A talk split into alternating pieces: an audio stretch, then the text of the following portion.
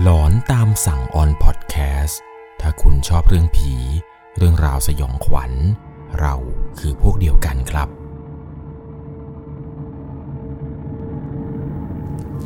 สวัสดีครับทุกๆคนครับ ขอต้อนรับเข้าสู่หลอนตามสั่ง อยู่กับผม 1 1 LC สำหรับเรื่องราวความสยองขวัญในวันนี้ครับ เป็นประสบการณ์สุดหลอนจากผู้ฟังทางบ้านท่านหนึ่ง เรียกได้ว่าเป็นประสบการณ์ที่เขานั้นขอยืนยันเลยครับ ว่าเรื่องราวต่อไปนี้ที่จะเกิดขึ้นนี้ เป็นเหตุการณ์ที่เขานั้นพบเจอมาจริง ๆ กับห้องพักราคาถูกที่จังหวัดระยองครับ เรื่องราวเรื่องนี้ครับต้องขอบอกก่อนเลยนะครับว่า จะต้องใช้วิจารณญาณในการรับชมรับฟังกันให้ดีๆ เป็นเรื่องราวที่ผู้ฟังทางบ้านท่านหนึ่งครับ ส่งเข้ามาในแฟนเพจ Facebook 1 LC เรื่องราวเรื่องนี้เนี่ยถูกส่งมาจากคุณพัก คุณพักเองเนี่ยตอนที่พบเจอเรื่องราวนี้นะครับ ต้องพาทุกคนย้อนกลับไปเมื่อประมาณปี พศ 2563 ราวประมาณ 2 ปีที่แล้ว เขาเองนะครับมีอาชีพขับรถตู้นำเที่ยวในจังหวัดโคราช ซึ่งมันมีงานงานหนึ่งครับ ที่เขานั้นต้องจดจำไปตลอดการมันมีลูกค้ากลุ่มหนึ่งที่อยู่ในจังหวัดโคราชนี่แหละครับ อยากจะไปเที่ยวที่จังหวัดระยองกันจำได้ว่าตอนนั้นเนี่ยลูกค้าดิวกันครับว่า อยากจะให้เขาเนี่ย พาทุกคนกลุ่มกลุ่มหนึ่งเนี่ยที่เป็นเหมือนกับกลุ่มวัยรุ่นเนี่ยจะไปเที่ยวกัน ไปเกาะเกาะหนึ่งครับที่จังหวัดระยอง ผมขออนุญาตที่จะไม่เอ่ยชื่อเกาะนั้นก็แล้วกัน ก็ได้มีการดิวงานกับลูกค้าครับว่าเดี๋ยวเราจะออกเดินทางกันเวลานี้ประมาณนี้ จากโคราชจะไปถึงระยองจะถึงเวลานี้นะครับไปกันกี่คนอะไรยังไงใช้รถตู้กี่คัน ลูกค้าก็บอกมาครับว่าไปกันไม่เยอะ ปรากฏว่าก็ตกลงกันได้ที่เอาแค่รถตู้ไปแค่คันเดียวพอ ก็คือคุณพักเองเนี่ยจะขับจากโคราชไป พอถึงวันเวลาที่นัดกันเรียบร้อยเลยเสร็จสับปุ๊บครับ ก็พาลูกค้าเนี่ยมุ่งหน้าออกเดินทางไปยังท่าเรือแห่งหนึ่ง ที่ตั้งอยู่ในจังหวัดระยองทันที เพื่อที่จะไปส่งลูกค้าขึ้นเรือข้ามไปเกาะครับจำได้ว่าตอนที่ไปถึงเนี่ยไปถึงท่าเรือราวประมาณบ่ายโมงกว่าๆซึ่งลูกค้าครับก็ให้เงินเขามาประมาณ 500 บาท บอกให้เขานั้นเนี่ยไปหาห้องพักบนฝั่งที่อยู่ในจังหวัดระยองเนี่ย พักรอพวกเขา เพราะว่ากลุ่มลูกค้าเนี่ยจะไปเที่ยวเกาะกัน ก่อนนี้รถไม่สามารถนำข้ามไปได้ครับ หลังจากที่ส่งลูกค้าขึ้นเรืออะไรเสร็จปุ๊บ ก็รับเงินจำนวน 500 นี่แหละครับ ออกมากะว่าจะเก็บเงิน 500 นี้เอาไว้เป็นค่าอาหาร แล้วก็จะไปนอนในรถแทน แต่ก็คิดไปคิดมาครับไหนๆก็มาระยองแล้วเนี่ยถ้ามานอนในรถเนี่ยมันก็ไม่ได้บรรยากาศ ก็เลยตัดสินใจไปหาที่พักครับ คิดในใจนะครับว่าพวกที่พักเนี่ยต้องไม่เกินงบที่ลูกค้าให้มาครับ แต่ก็ลองหาดูแล้วแวกนั้นที่อยู่ใกล้ๆเนี่ย ราคามันก็เกินงบไปสักนิดหนึ่งครับ บางที่เนี่ยก็หกร้อยบ้าง 700 บ้าง จนเขาเนี่ยแทบจะถอดใจแล้วครับ อยากจะมานอนในรถแล้วแหละ แต่ปรากฏว่าก็คิดอยู่นานครับว่าเฮ้ยเราขับรถมาจากโคราชใช้เวลาก็นาน เหนื่อยเหนื่อยแบบนี้เนี่ยถ้าเกิดได้นอนเตียงนุ่มๆแอร์เย็นๆมันก็น่าจะดีกว่านอนบนรถอยู่ว่าก็เลยลองโทรตามหาพวกโรงแรมอื่นๆครับคราวนี้แบบไม่ท้อละ ก็หาโรงแรมอื่นๆที่เขาแบบพอจะมีราคาที่มันซอบๆลงกว่านี้สักนิดหนึ่งตอนนั้นเองเนี่ยเขาก็ไม่รู้ทำอย่างไรแล้วครับ คือพยายามโทรหาจนแบบหลายเจ้าพอสมควรจนเกือบจะถอดใจนั่นแหละ เลยตัดสินใจจอดรถไปที่ที่หนึ่งครับ หน้ารีสอร์ทแห่งหนึ่ง ขออนุญาตที่จะไม่บอก location นะครับ จอดรถไว้ครับ แล้วก็เดินมุ่งหน้าเข้าไปครับในรีสอร์ทแห่งนี้ เขาเองเนี่ยบอกว่าเดินเข้าไปปุ๊บ ไปเจอยายแก่ๆกับตาแก่ๆคู่หนึ่งครับ นั่งอยู่ตรงหน้าทางเข้าเลย ดูแล้วเนี่ยแกน่าจะเป็นเจ้าของที่พักอย่างแน่นอน เขาเองเนี่ยพอเดินเข้าไปถึงครับ ก็เดินไปถึงปุ๊บก็ไปเจอตายายก็จัดการถามเลยครับว่าสวัสดีครับยาย คือผมอยากจะสอบถามหน่อยครับ พอจะมีห้องว่างให้ผมบ้างไหมครับ ยายแกก็ตอบมาว่า มีสิลูก หนูมากันกี่คนล่ะ เขาเองก็ตอบยายไปครับว่าอ๋อผมมาคนเดียวครับยาย พอดีส่งลูกค้าเสร็จเขามาเที่ยวเขาข้ามเกาะไปแล้ว ผมเลยมาหาที่พักครับแต่ว่าที่พักที่นี่เนี่ย ราคาเท่าไหร่กันครับยาย ผมมีงบที่ลูกค้าให้มาแค่500 เอง ยายแกก็ตอบด้วยน้ำเสียงที่ใจเย็น แล้วก็ดูใจดีมากๆ แกตอบมาว่า ปกติก็ 500แหละหนู ห้องแอร์ห้องพัดลม ยายเอาแค่ 300 ก็พอ เห็นว่าหนูเนี่ยมีงบน้อย หลังจากนั้นครับพอได้ยินคำว่ายายเก็บ 300 เขาก็ไม่รอช้าครับ สิ้นสุดบทสนทนานี้อย่างเร็ว ตอบไปทันทีเลยครับว่ายาย ผมเอา ถูกขนาดนี้แถมมีแอร์ด้วยเนี่ยทำไมใครจะไม่เอาล่ะครับ เขาก็คิดในใจครับว่าโหูมีงบ 500 ห้องพัก 300 อีก 200 ยังเหลือเงินกินข้าวอีกต่างหาก หลังจากนั้นครับ คุยกับยายเสร็จสับปุ๊บปั๊บก็จ่ายเงินให้ยายทันทีเลยครับ 300 บาท ยายก็บอกว่าอ้าวอ้าวอ้าวเดี๋ยวให้ตาพาเข้าไปนะลูก เขาเองก็ตกลงครับว่าบอกโอเคครับยาย ให้ผมขับรถเข้าไปข้างในเลยไหมครับ ตาก็บอกว่า เออไม่ได้ไม่ได้ไม่ได้ไม่ได้ จอข้างนอกสะดวกกว่านะร้าน รถเองมันใหญ่ รถตู้เองเข้าไปมันลำบาก เก็บกระเป๋าแล้วเดินตามมา ด้วยความที่ว่าเขามาคนเดียวครับ กระเป๋าเนี่ยก็มีอยู่แค่ใบเดียวนั่นแหละครับ ไม่ได้เป็นกระเป๋าที่ใหญ่โตอะไรมากมาย ก็ตกลงทำตามที่ตาแกบอกครับ เพราะว่าทางเข้าไปในรีสอร์ทนี้เนี่ย รถเก่งมันเข้าได้ แต่รถอื่นๆที่เข้าไปเนี่ยมันต้องระวังมากๆครับ เพราะว่าทางมันค่อนข้างที่จะแคบ และมันก็จะพอดีกับรถพอสมควร หลังจากนั้นครับเขาก็เดินไปกลับไปที่รถ ซึ่งรถเนี่ยจอดไว้ตรงหน้ารีสอร์ท แล้วก็หยิบกระเป๋าสัมภาระอะไรของตัวเองที่เตรียมมาจากโคราชเนี่ยลงมาจากรถแล้วก็ล็อกรถอย่างดี เดินมาถึงปุ๊บก็มาเจอตาครับตาก็ยืนแกว่งกุญแจรอละบอกว่าไอ้หนูมามาเดี๋ยวตาไปส่ง ก็เดินตามตาเข้าไปในพื้นที่ของรีสอร์ทนั้นครับ รู้สึกว่ามันก็ไม่ได้ค่อยไกลเท่าไหร่ เดินเข้าไปราวประมาณ 300 เมตรเห็นจะได้ แต่สำหรับตัวของเขาเนี่ยมันค่อนข้างที่จะลึกพอสมควร ห้องพักที่เขาอยู่นี้ครับ มันเป็นห้องพักหลังสุดท้าย แล้วก็ท้ายสุดของรีสอร์ทแห่งนี้เลย ข้างหน้าเนี่ยมันก็มีคนเช่าปกติเลยครับ เขาเองเนี่ยก็ค่อนข้างที่จะเอะใจนิดหนึ่งว่าข้างหน้าเนี่ยมันก็ยังพอมีห้องว่าง แต่ทำไมตัวของเขาเองถึงได้มาพักห้องท้ายสุด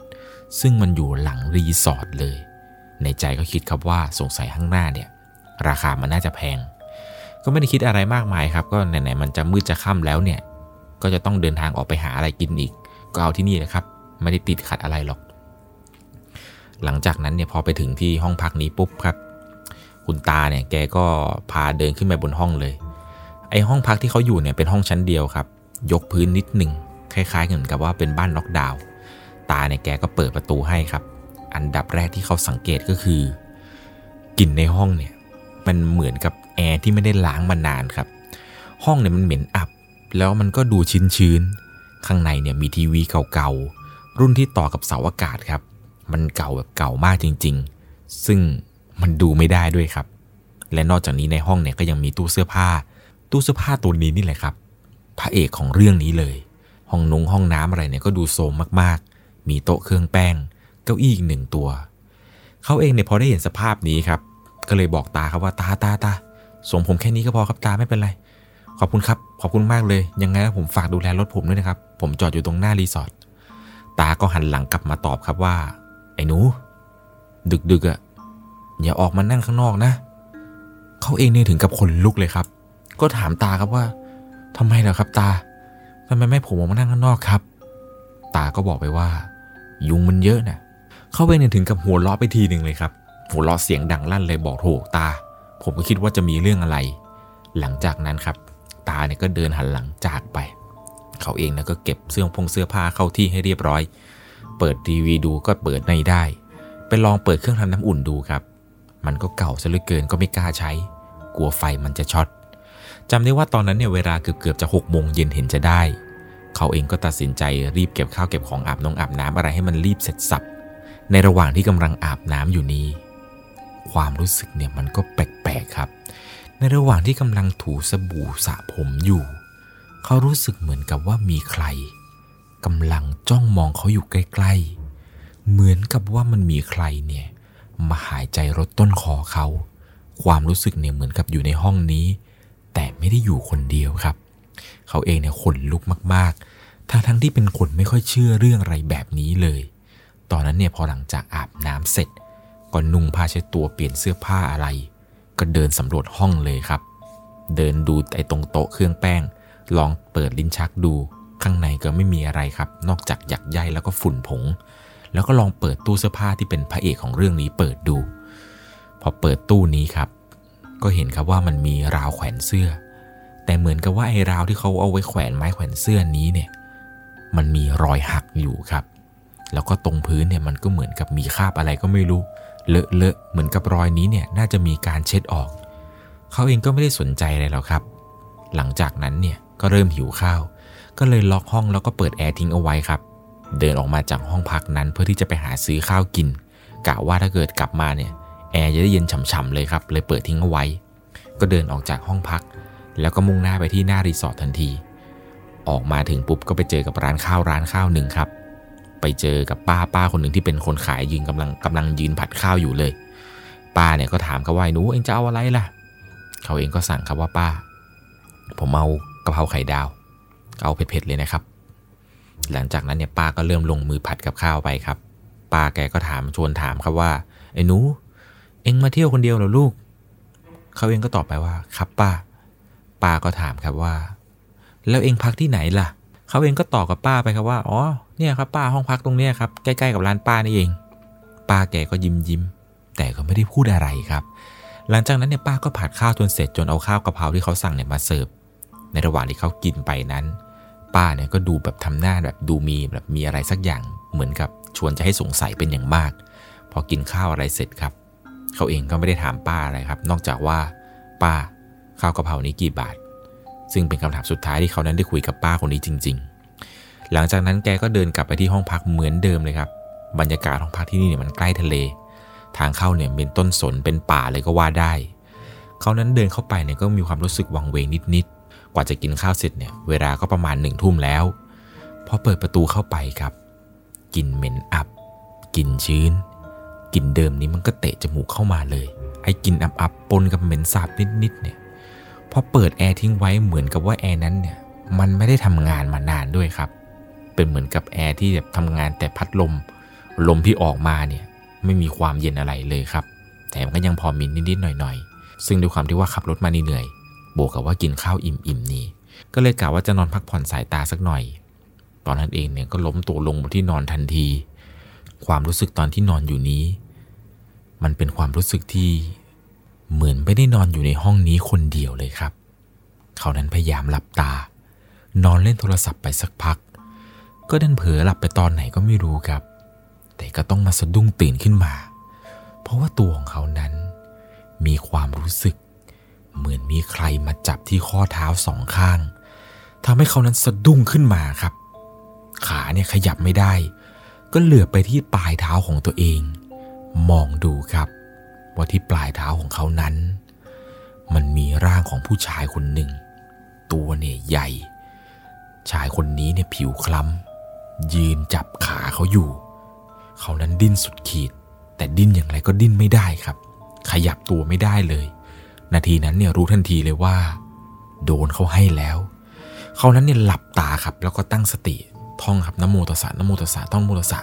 ท่องไปเรื่อยๆเรื่อยๆเรื่อยๆครับจนมีความรู้สึกว่าตัวเองนั้น เริ่มที่จะขยับตัวได้นิดหนึ่งเขานั้นเนี่ยรีบกระชากขาตัวเองขึ้นมา แล้วก็กอดเข่าเอาไว้ด้วยสภาพที่แบบคุมโป่งอยู่ ด้วยความที่ว่าวันนั้นเนี่ยนอนปิดไฟด้วย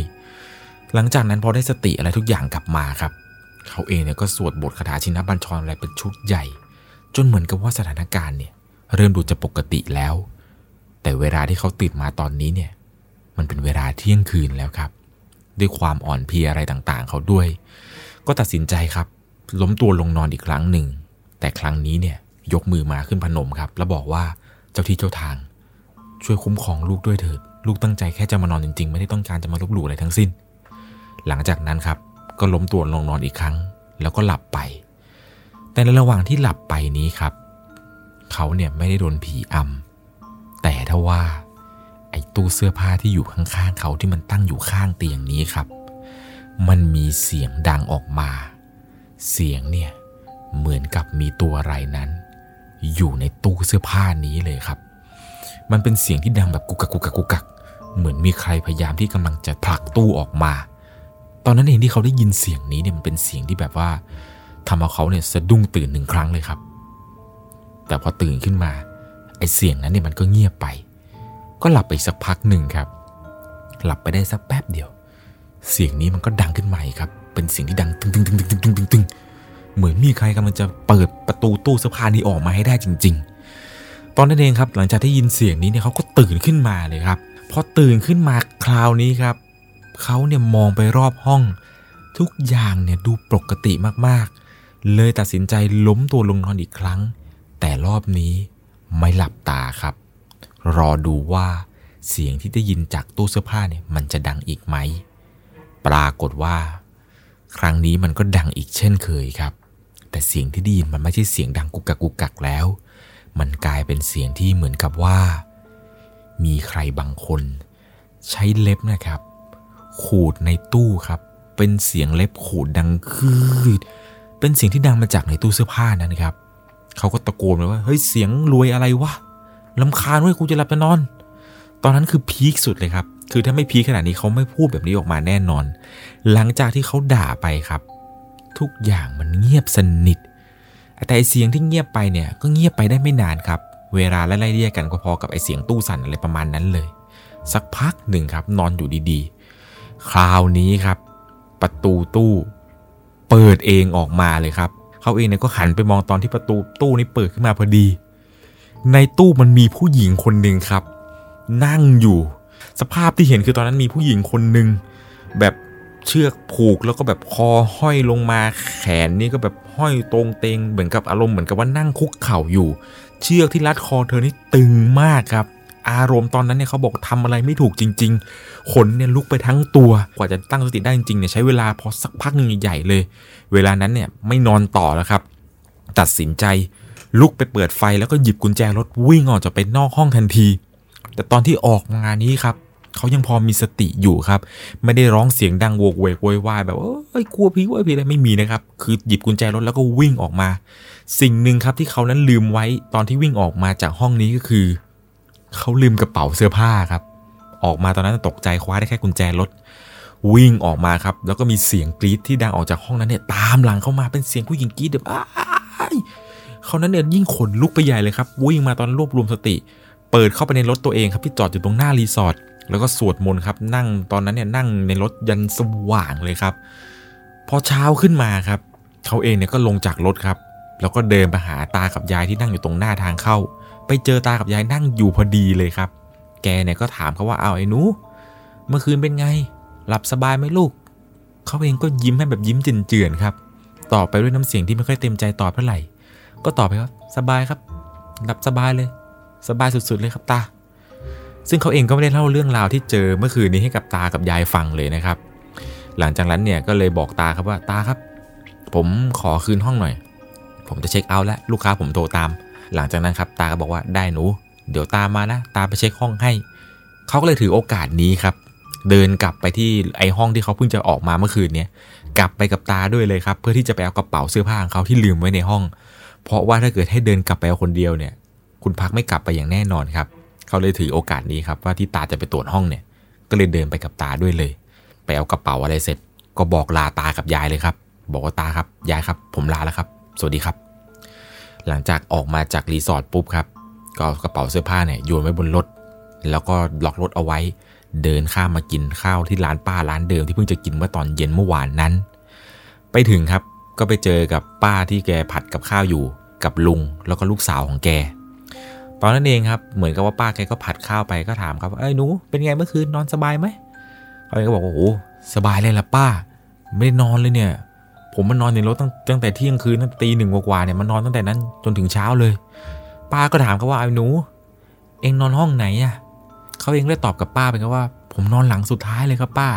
ท้ายสุดเลย มีอะไรหรือเปล่าครับ ป้าแกเนี่ยก็ตกใจ แต่คนที่ตกใจหนักกว่าป้าก็คือลุงครับ ลุงที่เป็นแฟนของป้าร้านข้าวนี่แหละครับ ลุงแกก็พูดขึ้นมาเลยครับว่าไอ้หนู เอ็งรู้ไหมเนี่ยว่ามันมีเรื่องอะไรเกิดขึ้น เขาเองก็สายหัวครับ ลูกสาวของป้ากับลุงเนี่ยก็ถามเขาว่าพี่ พี่นอนได้จริง ๆ เหรอคะห้องนั้นน่ะเขาก็ยิ้มไปเจือนๆครับ บอกว่าไม่รู้แหละ มีผีด้วย ผมเลยออกมานอนในรถเอา หลังจากนั้นครับ ลุงก็เริ่มเล่าให้ฟังเลยครับว่า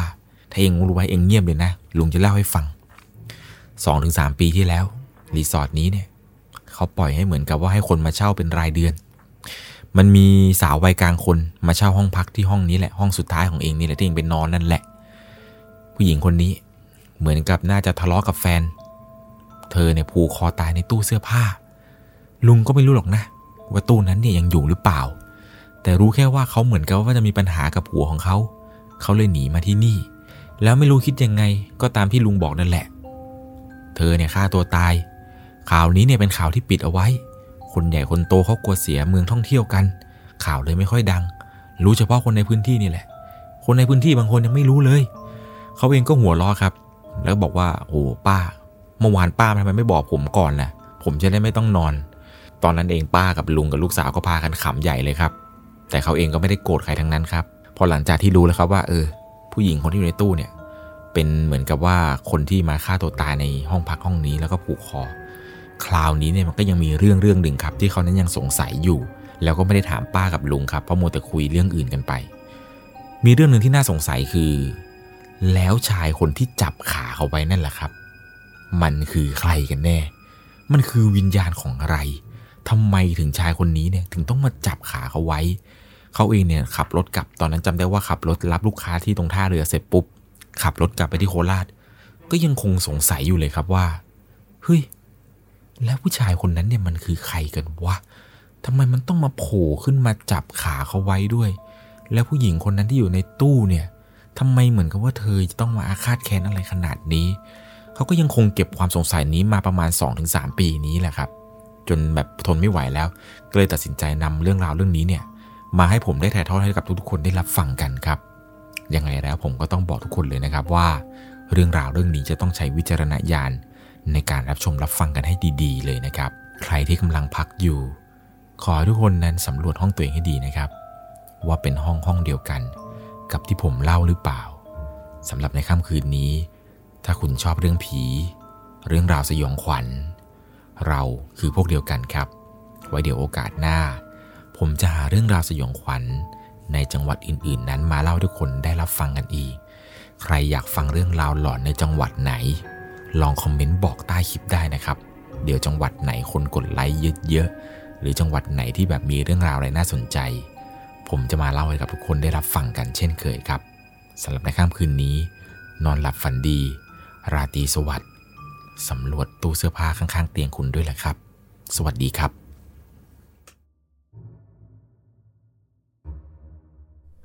สามารถรับชมเรื่องราวหลอนๆเพิ่มเติม ได้ที่ YouTube c h anel 1 LC ยังมีเรื่องราวหลอนๆที่เกิดขึ้นในบ้านเรา รอให้คุณนั้นได้รับชมอยู่นะครับ